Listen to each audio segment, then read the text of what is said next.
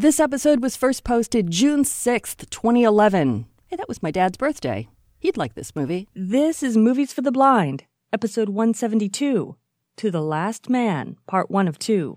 Murder? Why, it was feuding, pure and simple.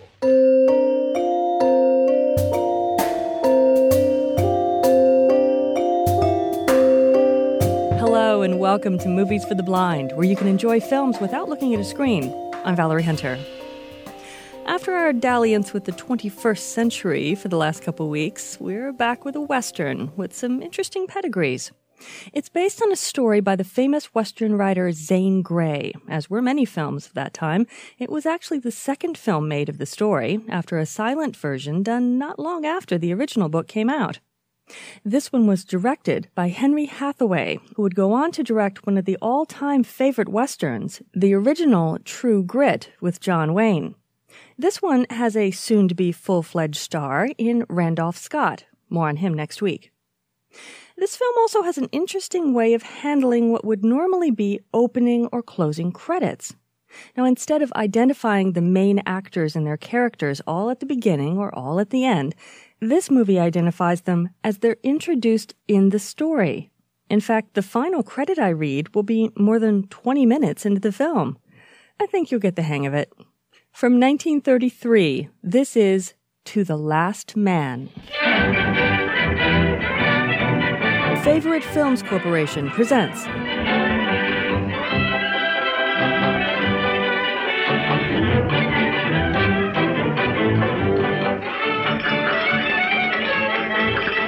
A man pushes and pulls a lever on a printing press.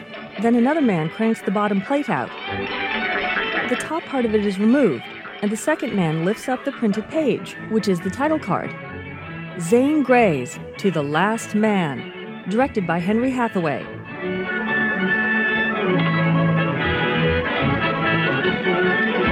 Screenplay by Jack Cunningham. Photographed by Ben Reynolds. The printers create another page. The plate slides out, and the page is uncovered. It's a sketch of five men at a table with the caption, General Lee accepts terms of surrender at Appomattox, April 9th, 1865. The caption's all right, Joe. Reads plain enough.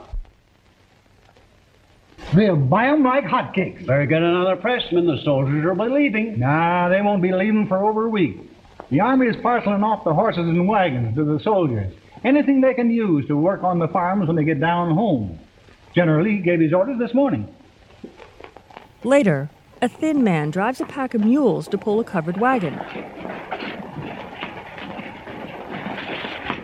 Egon Brecher is Mark Hayden, who notices something to his left and grins, then stops the mules. Hey. Hey. Another man tries to ride a mule that's not budging. Fuzzy Knight is Jeff Morley. What? Oh, come on, hop along. We never will get home. Hey. What are you doing, Jeff? Retreating or advancing on the enemy? We don't know. Climb up here. You'll never get home on that, Jack. Thanks, Captain. Dismounting. Jeff glares back at his mule and holds his bugle. Then he gets on the wagon beside Mark. Must have been full of cold liquor when you picked him out. I just took what they handed me. After straddling mules for 4 years, I'll sure enjoy a steady seat.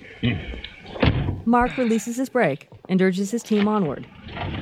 Somehow I can't get used to the war being over. Well, here, thank God. I'll be going home. Hope I'll never hear another shot fired as long as I live. And you going to Kentucky? I married into a feuding family, but I'm not raising my children to become targets of a lot of bushwhackers. I'm going to move the family west. Just on account of the feuding? If a man can have some respect for his neighbors out there, and all the land you want for the asking, that's where I'm going to build a permanent home for my family. You think you'll ever persuade Granny Spelman and the old man to leave Kentucky? How hard would you try if they were your in-laws? That'll work out all right when I get home. Granny Spurgeon's been pretty good to my three children since my wife died. How old's Lynn getting to be? He's going on 10. Meanwhile, in Kentucky, Jay Ward as Lynn Hayden walks with Harlan Knight as Grandpa Spelvin. Carrying a bucket up a ridge, the boy sets it down to help Grandpa, who hands him a shotgun as a hound dog joins him. Let me pack it, will you, Grampy? Well, be careful now. Grandpa picks up the bucket and they walk on, as Lynn runs his hand over the intricate inlay of the stock.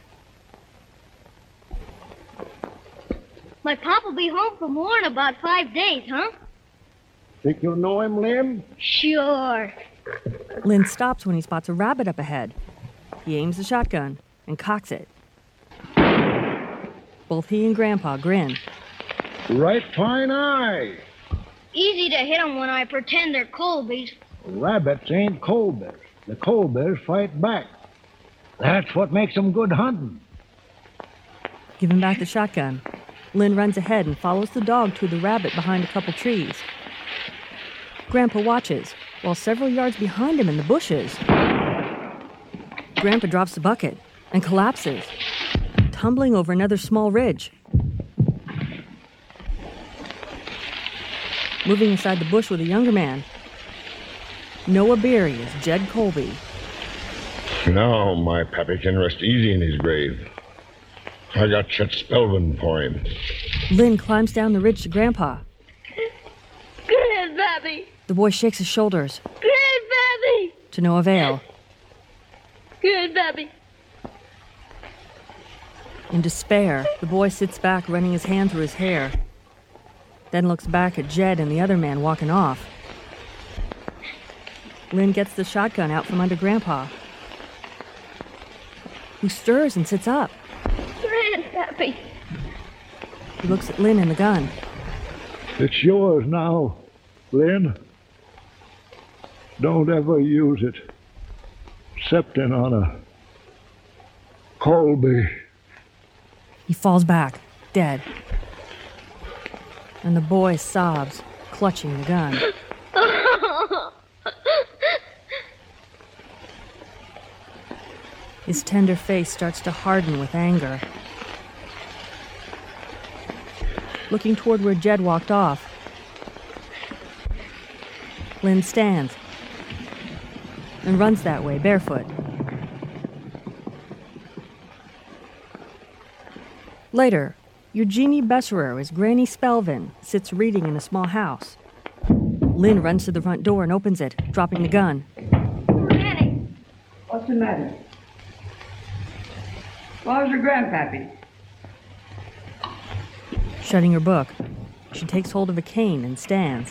Where is he? He's down in Pine Holler. He's laying there. Jed Colby shot him. Colby. Anne! A girl a couple years older than Lynn approaches. Yes. Run down to Weathersby's and tell him what's happened. She hurries away, and Lynn walks into Granny's arms. Your papa'll take care of Jed Colby when he gets here. Later, as a sword with a scabbard is packed with a Civil War uniform, Granny sits scowling. She watches Mark step to a bed and pick up a stack of clothes, which he carries to an open trunk. He continues packing. I don't understand you, Mark Hayden. You've been home 2 weeks, and Jed Colby's traipsing up and down these mountains, bragging how he killed Chet Spelvin. And here you are, backing up, running away from him. The law'll take care of Colby. The law. It ain't honorable to take a family feud to court that won't spill no blood for you. I want no blood spilled for me. She puts a hand on a Bible. Then you're putting yourself above the prophets. An eye for an eye and a tooth for a tooth. It's in the book. He turns from her with his lips tight, packs another piece of clothing, then steps to his hat and coat on a hook. Mark! She stands. It's your plain duty to take vengeance on Jack Colby. And then his kin is bound to take vengeance on me. And someday one of my sons must kill another Colby. No. I'm going to the law. He leaves the house and later sits at a desk with an official. Of course, Mark, if you insist on preferring charges against Jed Colby, there's nothing I can say. I know it's procedure in some places. It's up to the court to punish a man who commits a murder. That's a matter of opinion. If you want him arrested, I'm bound to arrest him. They stand. And later in court... Jed Colby, you have been found guilty. But on account of the peculiar circumstances and feeling in this community, the court has decided not to have a hanger. But you'll have to go to the state penitentiary for 15 years for the murder of Chet Spelman. Murder? Why, it was feuding, pure and simple. Later, with others on a winding trail, Mark drives his wagon with Ann and another young boy riding along. I wish Nim had come out with us. He'll be coming out as soon as your grandma's gone. She's depending on him to do for her, and I couldn't take him away. You and Bill's gotta be my family now. They ride on past towering mountains, through forests, and over prairies.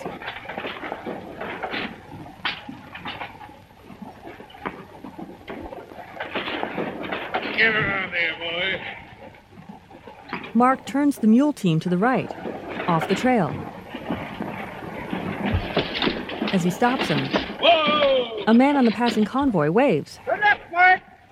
You'll soon be there, Raymond. Quiet, Raymond. They wave back, and Mark climbs down from the driver's seat. The convoy rides on further west. Those are mountains, Bill. The Kentucky Hills is like what's alongside them, ain't they, Pa? They are, Bill. Jeff. Yep. Fetch me those stakes. Come right up. Jeff gathers a few wooden stakes and a mallet, then follows Mark, Ann, and Bill to a spot in the open meadow. Turning back to Jeff, Mark takes a stake and hands it to Bill. Stick it on the ground, son. When he does, Mark gets the mallet and drives in the stake, which Bill holds steady. Later, a handwritten sign is posted. Mark Hayden claims this property, May 15th, 1866. 15 years later, Jed stands behind bars. A guard meets him. You're getting out Tuesday, Jed? Yeah. Jed signs a document through the bars. Your daughter's waiting for you. I'll send her in. He walks off. Esther Ralston is Ellen Colby. All right, miss. Glancing around, Ellen stands at the bar door.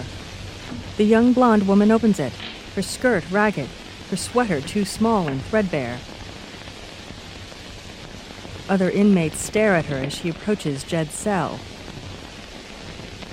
When she steps inside, Jed looks her over, confused. You can't travel west looking that way. She looks down at herself. That's all I've got. What do you want me to look like? Sleeping in corners. Jed softens and puts a hand on her shoulder reassuringly. He pulls her into an embrace. That's the first time you ever put your armor on me, dear. Jed looks up past her at someone watching in a suit and hat. Jack LaRue is Jim Daggs. Jed steps to him. Did you find out where he's located? I could go there with my eyes shut. Daggs looks past him at Ellen, and Jed turns back. Oh, my daughter, Ellen. Oh. Smirking, Daggs approaches her. I never seen you before. Oh, your father and I have been friends for several years. We had to be. We've been here together. I got out a few months ahead of him. Going west with us? Yes. Yeah. How much money did you get? $700. Good. That's enough to get an outfit with. Sure, I'll have everything ready. Jed paces away. Then comes back. I'll get him. He scowls past Daggs and Ellen and through a barred window. A few months later, Jed Colby had taken up an abandoned homestead in Nevada, a half-day's ride from the Hayden Ranch. In the Colby Ranch House, Jed and Daggs eat breakfast at a table. We could have taken more than half that herd last night if you hadn't stopped us. Jed just drinks his coffee, so Daggs gets up and steps to a coffee pot. The wolves get more of Hayden's cattle than we do. Yeah, we're taking enough. Daggs returns with a filled cup and a bottle. Not to suit me. A few hundred at a time ain't my idea of cattle rustling. He pours booze. We're going to strip Hayden of everything he's got before we get through. But we're going to do it my way. Daggs puts down the bottle. You've had your way for a year. The next time we raid that ranch, we run off enough stock to pay for the trouble. And keep on going till we've cleaned them out. But we won't be another year doing it. No, you won't. Not until I'm ready. And I'm stretching out his misery the same as he did mine. We're going to keep working on him till he comes gunning for me. Oh, forget it. Dag sits. Let's get something out of this deal. Not yet. When I wipe out the Haydens, I'm going to get them all. The last man. What do you think I've been talking about? There's one of them ain't out here yet. The oldest boy.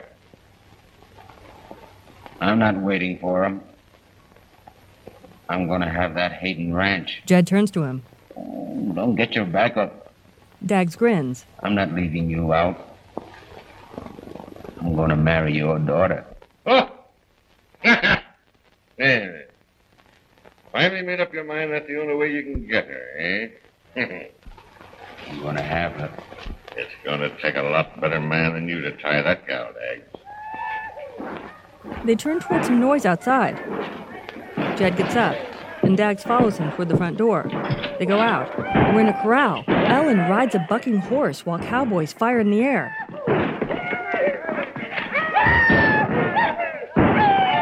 She waves an arm and smiles as the horse keeps jumping, then throws her off.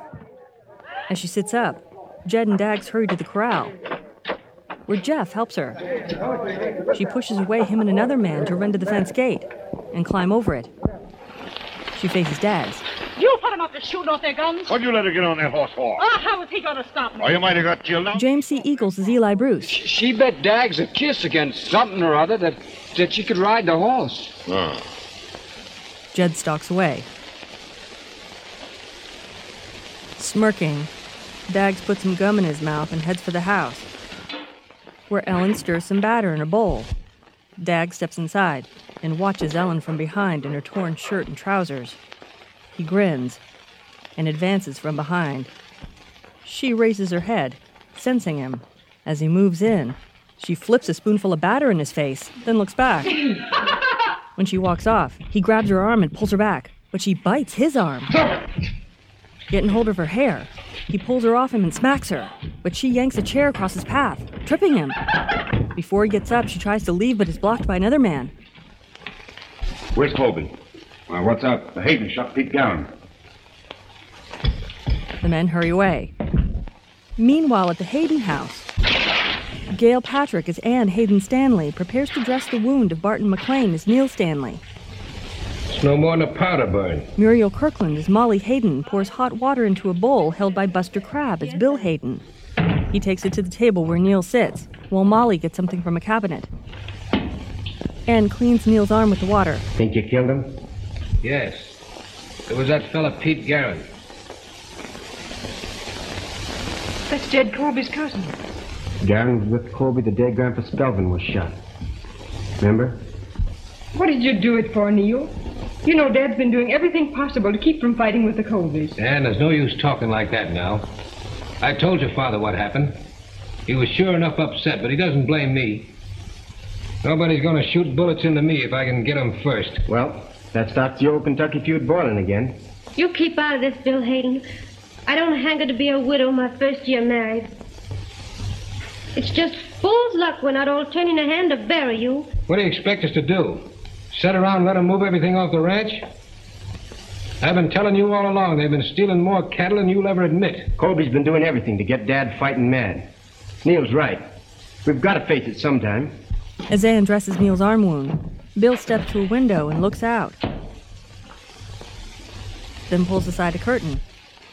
He watches his dad pick up a pack in the saddle. Neil, come on. Dad's up to something. His wound dressed, Neil gets up and follows Bill. They meet Mark outside. Where you going, Dad? To talk to Jet Colby. Not alone. I don't need any help. Bill and I are going with you. This is between the Haydens and the Colbys, Neil. My wife's a Hayden, isn't she? Mark considers, then walks on. Neil and Bill walk after him, watched by their women in the open doorway. Anne carries a little girl with a puppy. What does it matter if you're a Hayden or a Colby? If a bullet gets you. The men ride off. At the Colby ranch. To drive off every head of stock from his ranch. By daybreak, there won't be a Hayden alive to stop you. Walking away from Dag's and down some stairs, Jed approaches his horse and climbs onto it. He rides through the property. We're heading for Glass Valley. Then rides off, with several riders behind him. Daggs joins him. Later, at the Grass Valley Trading Post, Jed stands at a bar while other men play cards and make music. Mark arrives and stares at Jed's back. Jed looks over his shoulder,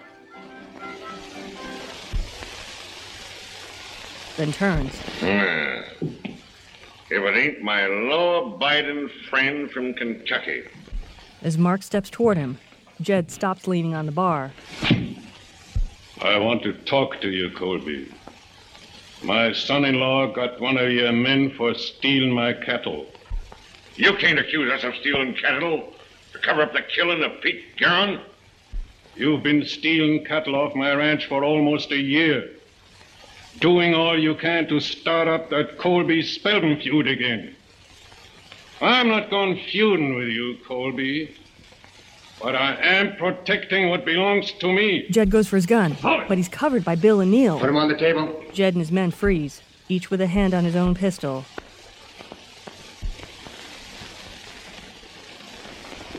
The men slowly obey Bill.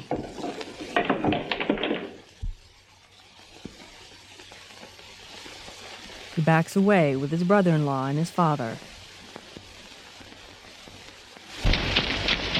Later, a man rides a horse and leads a couple heavily laden pack mules. They travel past trees and along rocks, pausing. Randolph Scott as Lynn Hayden looks around. He notices some distance away a naked woman on a rock diving into a large lake. He smiles, angling for a better look, as Ellen swims across the lake.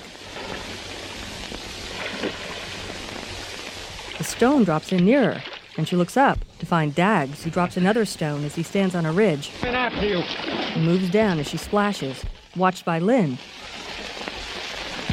who rides toward him. Ellen tries to swim away, but Daggs follows her along the shore. Lynn approaches slowly, undetected.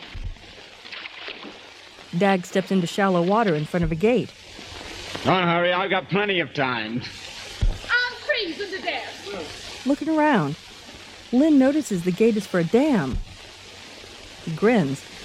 I won't do it. You get out of here. Lynn gets hold of a lasso. Twirling a loop over his head, he tosses it over a lever. When he turns his horse away, the lever moves, opening the gate. A torrent of water hits Daggs from behind, knocking him down. Lynn dismounts, as Ellen is able to run from the lake through trees to her clothes. Lynn hurries to her floundering Daggs. What happened to you? And where'd you drop from? I was just riding through. He helps Dax up. Suddenly I heard a splintering and that damn tore loose. And you were standing right in the way of it. Dax! He turns to Eli nearby. The boy sent me up to tell you they're waiting. For whatever you're gonna do. Glancing back at Lynn. Dags waves across the lake to Eli and leaves. Lynn gazes across the lake, which is again placid, but finds no sign of Ellen. As he goes back to his horse, Ellen steps out of some bushes, tying closed a buckskin dress and smiling. She watches Lynn gathering his lasso, then approaches him. Thanks, stranger. He turns to her. Glad I happened by. Wouldn't have made much difference. I never seen the man I couldn't handle. Lynn takes off his hat. Better put your hat on before that sun hits you any worse. Thanks, lady. He puts it back on. Lady? He gazes at her, and she glances down. What are you staring at? A lady. Now you're making fun of me. No, I'm not. She smiles, and so does he. Where are you heading, Paul? Grass Valley. How much further is it? About 7 hours with all them pack animals. You can't make it before dark sets in. You'll have to camp down in the meadows for the night. Thanks. I will. He prepares to get back on his horse. Glad you asked by, stranger. You're welcome. That night, Ellen gazes into space in a camp as Eli sits at a fire. What you thinking on, Ellen? She turns to him briefly. Just wondering how ladies dress. Eli. She steps to him and sits by him at the fire. What did your mother look like? Oh, she was beautiful.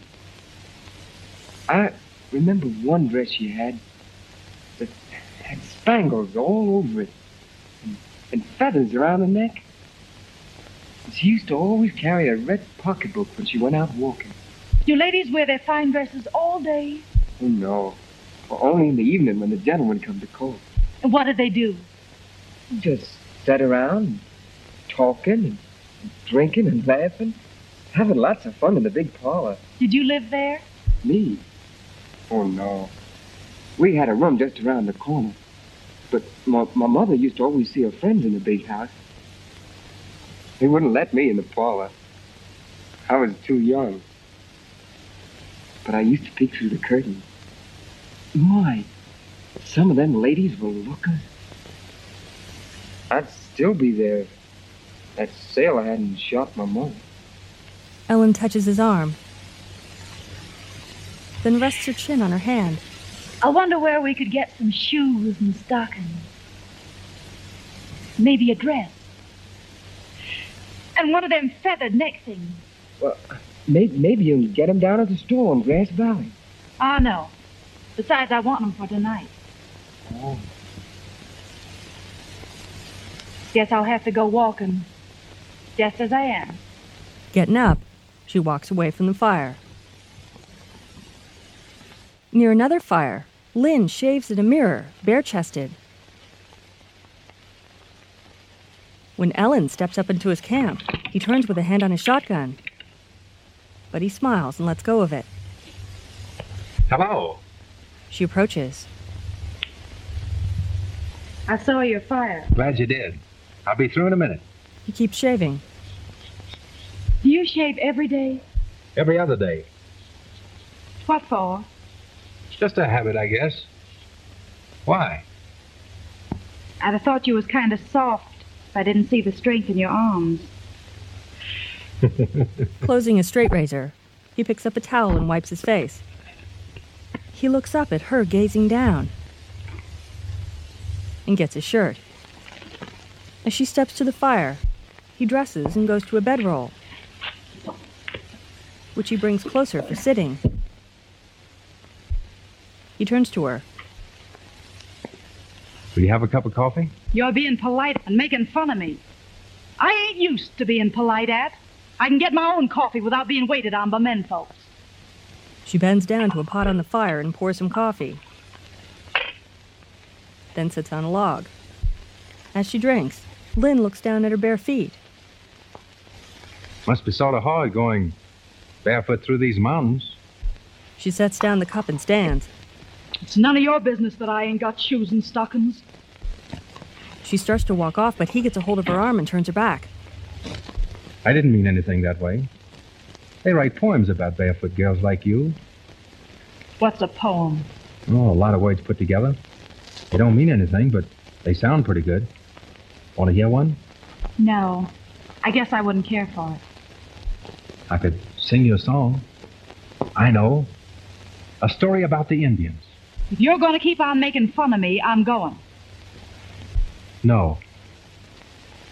Don't. She softens as he holds her other arm. Now, will you let me get you a cup of coffee?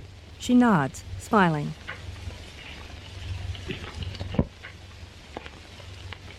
She sits on the bedroll while he pours some more coffee. He brings her the cup, then sits beside her. You're a disturbing sort of girl. Watching him sprinkle tobacco into a rolling paper, she leans back on her elbows.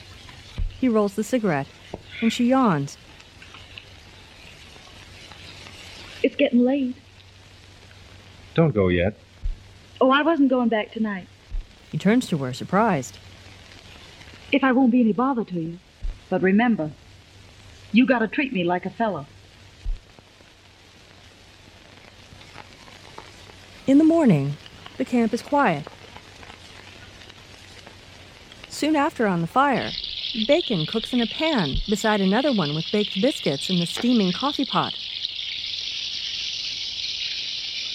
Lynn sleeps on a travois, but is awakened by the smells. He opens his eyes and turns toward the fire. He sits up and smiles at Ellen, who smiles back as she cooks. Later, they finish eating breakfast. Never knew bacon could taste so good. Funny, ain't it? Only yesterday there wasn't any you. We ain't said much to each other. Ain't said anything, really. Only already yesterday seems way back there. Hey, let's get acquainted. All right. She stands and holds out her hand. I'm Ellen Colby, and I hail from the mountains of Kentucky. His smile fades. Colby. What's the matter? Why do you look at me like that? He stands. I am from the mountains of Kentucky. I am Lynn Hayden. She starts to back away, but he advances. Ellen, listen, Ellen. It isn't our fight. We didn't start it. Why should we hate each other? My father went to jail. 15 years he was there. Hayden sent him. Hayden went squaring to the law. He holds her. But I didn't know. She pushes him away. Don't touch me! I don't want to see you or any Hayden. Setting a dead one. He tries to hold her again, but fails. She runs away, ducking under a fallen tree branch. Lynn watches her go, then turns back to camp, while Ellen cries behind a rock. She slumps onto the ground in her bare feet. With his camp packed up, Lynn rides on. So, we have a bit of a Romeo and Juliet thing going here. Do Ellen and Lynn have a chance? And can Mark keep resisting a revival of the feud? Find out in the conclusion, next time on Movies for the Blind. While Randolph Scott is pretty impressive as a movie star, someone who'd become way more famous is also in this film, though you haven't heard her yet. Remember I mentioned that Anne was holding a little girl with a puppy? That little girl is Shirley Temple, soon to become the biggest child star ever, and you'll finally hear from her next time, too. For more information and links about the movies, about description, and how to subscribe, go to the blog, MoviesForTheBlind.com, where you can also find out about this podcast's Creative Commons license. Also, check out the Movies for the Blind page on Facebook and the channel on YouTube. And the movies are from the Internet Archive, so please support universal access to human knowledge by visiting and donating at archive.org. Thank you for downloading and for listening. Be back next week. Take care.